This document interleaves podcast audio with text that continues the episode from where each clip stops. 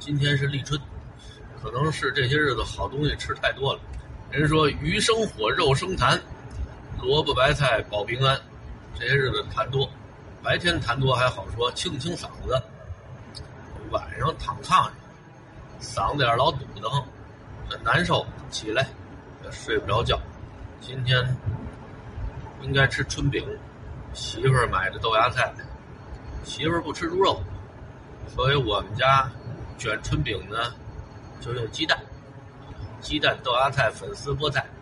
今天手欠，往这里面放酱油了，或者说是我酱油放多了，我媳妇儿一看就烦了。烙一摞饼，一张都没吃。正好人这些日子减肥，借这机会，就又继续减肥了。我吃着感觉不错，可是我再感觉不错，我也吃不了那么多呀。今天呢，我还烙了点馅饼。我这从原生家庭里面带出来这毛病啊，不光是抠门另外一毛病就是炒菜做饭的时候量特别大。我即便我是悠着悠着做饭。到最后，做出来还是一大堆，搁家里就吃不了。于是，打包，搁饭盒里头。晚上开车去清河，给我爸送去。我估计他们今年不会自己做春饼了。出门的时候十一点，媳妇就说：“你大晚上去什么呀？不有病吗？”我也越来越觉得自己有病，没事儿。我也有病，我爹妈也有病。我这钟点到那儿去，我妈这神经病老太太肯定没睡觉。上次我夜里十二点到那儿，老太太那儿还开着灯，拉着老头聊天反正他们不用上班，想几点睡就几点睡，想几点醒就几点醒。我这两天呢，也没开学，就晚上的时间比较宽裕。本来今天上午，媳妇。带着孩子去看话剧去，我有功夫过去。可是呢，白天你往那儿走一趟，时间用的长，为什么呀？这路上堵，就这堵车又让我烦。你看，我这个时间段出来，你甭管说是广渠快速路，还是五环，车都特别少。白天我这点时间全都得搭在路上。什么事都干不了。还说白天去的时候还没烙饼呢。忘了哪位名人说过：“大丈夫不能一日无权。”小时候听侯耀文说相声的时候，有过这么一句。那时候不理解权是什么，或对于权力的认识那时候非常的模糊。什么是权力啊？小组长在值日的时候安排你。是去轻轻松松的擦黑板，还是费劲巴拉的挪桌椅、扫地？那权利是值周生站在校门口，可以随意的让某个同学站下，啊，指责他这红领巾戴的好不好，校服穿的整齐不整齐，甚至有的时候什么事都没有，啊，就是他头一次当值周生。想过把瘾，至少当时我们是这么认为啊。过什么瘾呢？抖了抖了官威，我可以数了数了人，啊，挺痛快的。因为小时候我从来就没有当过这种小干部啊，或者老师给派过什么有实权的活儿老师一般赋予我的权利呢，都是去干点啥活儿或者说那压根儿就不是权利。那是让我履行一些什么义务，把学校的卫生死角清扫一下，替老师跑个腿儿，这都不叫权利。像私德人的这种好活儿那都是给班里的好同学留着的，包括上同学家里告状，这都是好事儿，从来就没落到我手里过。一般都是别人上我们家告状，等大了之后。逐渐的，对于权力有了更深入的认识。你看，有好多人，就是当他没有获得权力的时候，他也有和正常人一样的这种需求啊、喜好。他也和普通群众一样，没事骂骂衔接呀，扒一扒领导的绯闻啊、私生活呀，不知道从哪天让人油锤灌顶了，觉得如果自己长时间混迹于普通群众之中，失去了许多让自己进步的机会，尤其是失去了许多让自己钱包肿胀的机会，觉得自己应该去做一个高尚的人、纯粹的人、有益于人民的人。啊至少他嘴头上是这么说的。于是从那一天开始，变了个样，紧密的团结在大脑袋旁边，以人家马屁试瞻。有人说不对，你说错了，应该是马首是瞻。看马首干嘛？马屁，哎，马屁股就那么点地方，别人拍上就轮不着你了。目不转睛的盯着这马屁，啊，使劲的拍，啊，及时的拍，全身心的去拍，让别人想拍都拍不上，啊，这勤拍。猛拍，紧着拍，光拍马屁还不行，你还得积极主动的表现自己，也不是什么时候都积极主动表现自己啊。头在的时候，积极主动的表现自己。你说这不是弄虚作假吗？哎，那头他就吃这个，于是呢，这种人就获得权利了。当然了，对于对于他上面的头来说呢，他依然像以前那样的谄媚，阿谀奉承。的那种程度呢，有可能比以前更加强烈。但是对下面的这些人，那就不一样了。跟下面的人，他展露出的是另外一套嘴脸。我手里有权了，这权我不使你们谁是，我使谁身上去？哎，所以好多人特别享受手里有权力的这种感觉。行使权力，除了能在心理上获得一种快感之外，还在现实生活中可以捞到不少实惠，狗腿子白当啊！你替大脑袋咬了人了，哎，你替大脑袋出了气了，自然是不能让这种人白忙活的。那下回谁还给他当狗腿子呀？所以些汤汤水水这就赏赐下来。你看有不少单位，这员工呢，对于开会就特别有意见，会太多了，大会小会，净是会。可这也得分什么会，有的那个会吧，你普通老百姓根本就没资格开，啊，开这种会的时候，闲杂人等都得出去，您不够级别。一开这会的时候，经常对外说呢，人家要贯彻上级精神，这老百姓就特纳闷这什么精神？还得关起门来背着人说，估计是领导关心群众啊，怕你们听完了之后太精神，容易冲动。但更多时候呢。可能就是论功行赏了，当然了，这会议不能叫做论功行赏会，啊，这得叫做阶段总结。你咬了几个人？啊，咬的怎么样？啊，咬完了之后，领导舒服不舒服？你这回咬的时候挺卖力气的，啊，牙掉了三颗，行，领导都看在眼睛里了，啊，他不行，他不行，啊，这回得批评他，太仁慈了，链子都给你解开了。啊，你怎么就不能主动出击呢？咬啊，啊，甭找理由啊，甭找借口。这岁数大了，牙口不好，咬不动，那不是理由。这会儿想起岁数大来了，平时拿好处的时候，你怎么不说我岁数大了，少拿两块钱？你怕什么呀？我们都是你坚定的后盾，你是有后台的。这个内容呢，咱还不能说太多啊。我这说的就不少了啊。该对号入座的，这都已经做好了啊。已经开始骂街了。今天我把孩子上班的那个网球馆的那个视频单独的发了一期，下面不少网友挺热情的，甭管离那儿近不近，是不是北京的朋友，我在下面都写了很肯定的话。比如说，你既然给你们家孩子帮忙，就把孩子电话联系方式给写上吧，万一真是有谁。想要打网球，啊，他知道怎么联系啊？我现在啊得谨慎点吃瘪子了。首先说这平台不让，啊，你这涉嫌引流。这引流啊和妇科没关系，啊，不是引产，也不是人流。流，啊，你把流量都引到别的地方去了，你给人家做广告，啊，你中间收了多少钱？啊，我们平台。没落着好处，我能让你在这儿发布，所以哪怕我是把这视频发上去了，我也没办法把我们家孩子的信息给打上。另外呢，我前段时间这个视频发过一次，啊，是跟在另外一段视频后边的。有不少朋友都知道，我这视频，呃，在喜马拉雅上也有，啊，转变成音频的节目，啊，发的喜马拉雅。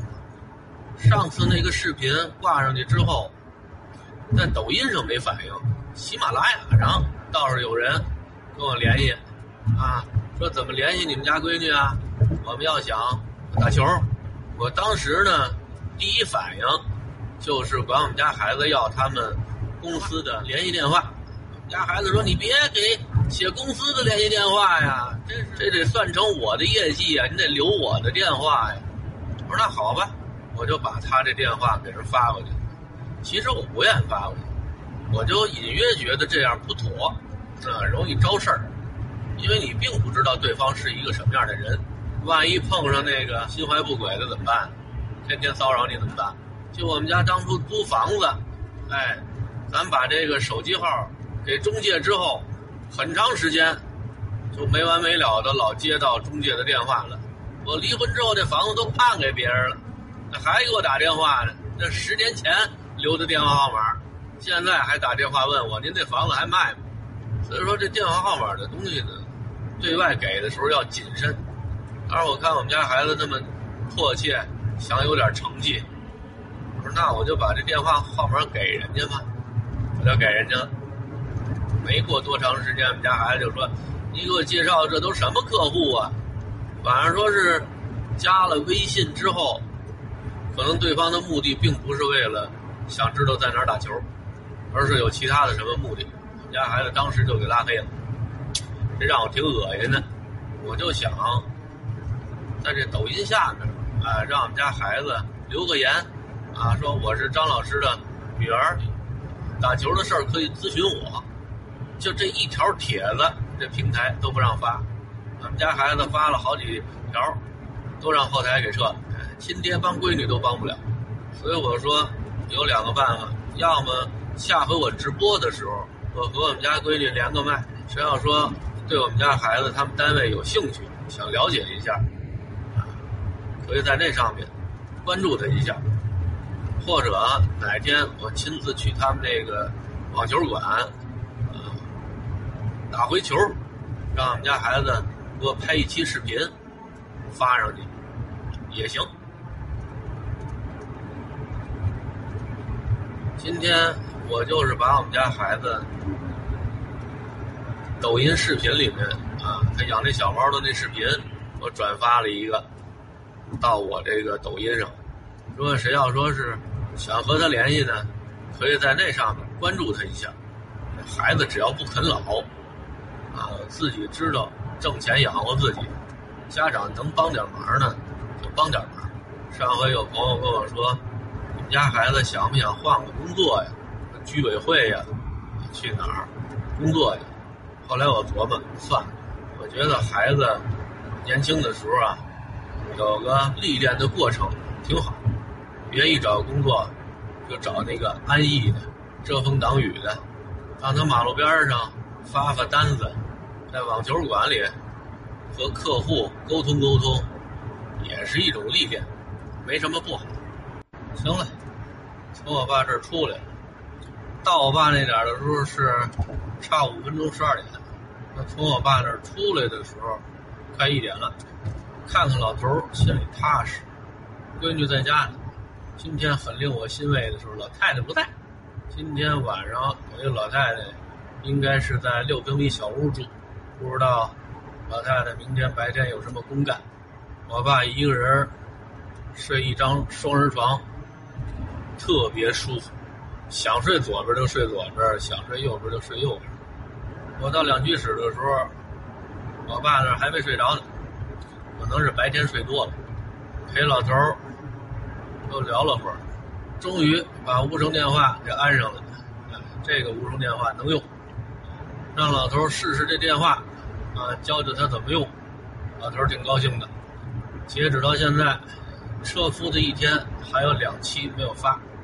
这前面这几期发出去之后，看后面的评论，挺有意思的，这些日子又陆陆续续的有一些新的粉丝进来，有的新的粉丝呢，前面没看过，抽冷子听我跟我妈面前很没有礼貌的啊说一些话，很不适应，于是呢，这就得批评批评我，教育教育我，然后拿自己当榜样啊，让我向他学习。这种人见多了，我就自动略过。你们应该能看出来，我对我妈和我爸的这个态度啊是不一样的。我对于我爸呢，那是真关心；我妈呢是吃瓜唠、吃刺儿。我关心我爸的时候捎带手关心的老太太。以前作恶做的太多了，你让我从心底里由衷的生发出一种对他好的那种情感。太难了，你就看这回送我爸去我大姑那儿的时候，时间多紧张。我想早点把我爸送过去，让我爸能多和我大姑聊一会儿。这次聊完了之后，可以说，在我爸咽气之前，不太容易再有机会见着我大姑了。所以呢，尽量多给他们留一些时间。就我妈没完没了。的生事，走这儿吧，走那儿吧，干点这个，干点那个，中间再花点时间犯犯糊涂。你说这能不让人搓火吗？我爸上了岁数了啊，谁也都看得出来。对于这个神经病老太太呢，是又气又恨。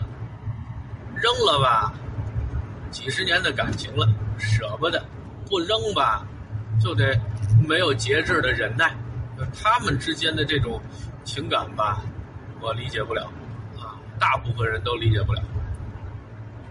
或许我爸自己也说不清，就是在两居室那点看我爸床头柜那点乱七八糟的筷子呀、杯子呀，啊，黏黏糊糊的蜂蜜瓶子呀，半导体、充电线、电热壶，这桌子上。一点空地方都没有，帮老头归置半天，什么破牙刷啊，装点渣子的塑料袋儿，白薯干儿啊，都扔垃圾桶里。大概齐，归着出点地方，要不是连放无声电话的地方都没有。我开始认为我爸现在还挨着床头柜睡呢，啊，老头喜欢干净利索，别让他旁边乱七八糟的。后来一打听才知道，我爸早不在这边睡了，靠那边睡。因为我妈这么霸道，哎，有个床头柜能放他那些乱七八糟的东西，哎，我妈现在霸占了床这边，我爸也懒得看那一一桌子的乱糟糟的东西，他靠另一边睡了。啊，这边呢，床头放一板凳，这板凳上放点自己的衣服裤子，这床靠我爸这边是。干净利索，啊，靠我妈那边，那就是狗窝。我说我妈有时候她特别的自私，这种自私呢，完全都是我爸娇惯出来的。有时候她性子折腾，我小时候我爸都没这么惯着过我。说是惯着吧，好像不是太贴切。我觉得我爸他是不得已而为之，他怕老太太跟他折腾，啊，顺着他呢，可以耳根清净。这么说可能更接近真实情况吧。就那天给我爸报销医药费，要没我妈的话，不用耽误那么长时间。因为我妈和我爸都不知道手工报销医药费具体在哪儿。我妈不知道还瞎支招，我爸大概其还知道个位置，但是也记不清那点到底是办什么业务的。你怎么也得去那儿问问。给我爸报销就没必要带着我妈。所以那天呢，我还跟我妈说：“我说你在车上坐着，啊，我和我爸去下面咨询一下，我们就上来啊。因为我这小蚂蚁它是微型轿车，啊，只有两个门谁要想坐在后排的时候，你必须得把前排这座向前放倒，这才能留出个缝人坐到后边去。我妈呢就是这样，坐在后头的。我想。”前面两个椅子背儿挡着老太太，她出不来，啊，像我们家孩子才能出来，啊，两个椅子缝之间一挤就能出来。老太太那腿脚也不灵便，前面有两个椅子背儿挡着，我认为她出不来。我太低估老太太这伸手了。我们在里头和那办事员还没说几句呢，就看我妈直目瞪眼的进来了，什么都得打听打听，什么都得问问。临走的时候还问问人家姓什么。我说害你什么事儿啊？我很纳闷，就是老太太她怎么出来的？等我推门出去，看见我这车，我就来气。我妈下完车之后，连车门都没带关呢，就那么大敞洋开着。你随手倒带上啊，这是他儿子的钱。他可以借了不还，他儿子的车，让他这东西，啊，丢不丢的和他也没关系，这就是自私自利。你要说真有急事儿，火上房了，家里谁要咽气了，慌不择路，忘了关门也行，有你什么事儿啊？什么都得进去搅和一把。本来昨天我送我爸回清河的时候，我就没想带上老太太。那老太太当初早上起来。就是说搭我这车，啊，到清河那点儿，六二五车站，把他放下，我们就可以办正事儿去。下午呢，他自己再坐六二五回来，就是这么简单。等我妈坐上车，就不这么回事了，一直把他送到城里，啊，由着我妈那意思，还得把我爸从车上拉下去。那一段呢，是能看出来老太太是糊涂了，指不定什么时候。就忘了这回出来是干嘛的了，下意识的还惦记把我爸从车上薅下去，跟他一块儿去居委会拿米拿面，啊，我爸在这路上呢一直想让我妈提前下去，啊，提前下去，我们走四环三环，啊，这不是能超劲儿吗？能早点到我大姑那儿，我妈就在车上粘着他不下去，到最后我爸都快急了，本来我惦记九十点钟。就把我爸送到大姑那儿了，下午两三点钟接他，啊，能待个四五个小时，让姐弟俩多聊一会儿。下回见面估计就是来世，就让我妈横插这么一杆子，一下少了两个多小时。等下午回来，我们本来说是先去报销，报销完了之后直接把我爸送回清河。我妈又开始打电话，就我妈这样特别讨厌。要么你就自己预备一电话，随身带着，他还怕费钱，啊，满大街找人借。现在社会上还是好人多，善人多，啊，每次老太太还都能借着电话，打个电话，就说啊，一会儿过来接我来。我是真不想接，我想我和我爸回清河的时候耳根清净，不想拉这神经病老太太，没辙。我爸非得让我过去接去。本来老太太这回出来就是为了拿袋米、拿袋面，还不是十五斤，二十斤一袋，占个大便宜。国家给的福利不要白不要。可是她真拿不动啊！能看出来，老太太特别想让我去居委会帮她把这东西扛出来。我才不去呢！我那钟点往清河走就已经堵得不行不行的了。我还有功夫去居委会给他拿米拿面，跟老太太出去一天，啊，什么事没干，我还得车接车送。上车的时候，老太太拿出一饭盒来，这是上回我去我爸那儿，这拿这饭盒给他们带什么吃的呀，一个乐扣乐扣的，不知道怎么这回老太太又给揣出来了。我爸说：“你看着点儿，那盒盖盖严没有啊？”我妈每次总是只负责吃，她不负责盖。所以有时候这个盒盖呢，那盖不严，那里头还有油呢。我爸说：“你别把那油洒在孩子车上。”我妈说：“没洒，没洒。”我说：“你别老举着那盒扔脚底下，扔脚底下。”后来到晚上才打听明白，干嘛要拿这盒呢？我妈要装冬瓜，哪来的冬瓜呢？那老太太回清河之前，不是在二层小楼那点等着我们吗？那旁边那物业食堂的，每次给物业送饭的时候。都有我妈一份我也不知道这顿饭我妈是怎么讹出来的。当然说了，每次我妈都不白吃人家。的，啊，要么从里面拿个过期的饼干啊，或者说不过期的，啊，抄着什么算什么，啊，要是说给一袋小浣熊方便面，昨天等于给的是冬瓜汤，给我妈端一碗，正好我们这车去了，等于一着急回家，这汤就等于没拿，没拿您倒放的屋里啊。我妈把这汤好像搁在三轮车上了啊，上面还扣了一块板子，这晚上也没个盖儿。你说这晚上要刮大风，那土沫子什么的都吹进去了。这汤得在那个三轮车上放一宿，估计夜里就得冻成坨子。所以我妈说，明天我还得回去，我拿这饭盒把那碗冬瓜汤装回来。哎呀，不知道老太太怎么琢磨的，冒着走丢了打幺幺零让人送回来的风险，去拿一碗冬瓜汤。我岁数大了，千万不要像我妈。现在对于未来越来越恐惧了。你看，我老看不上我妈现在这穿衣打扮，什么都敢往身上穿，穿着什么都敢出来。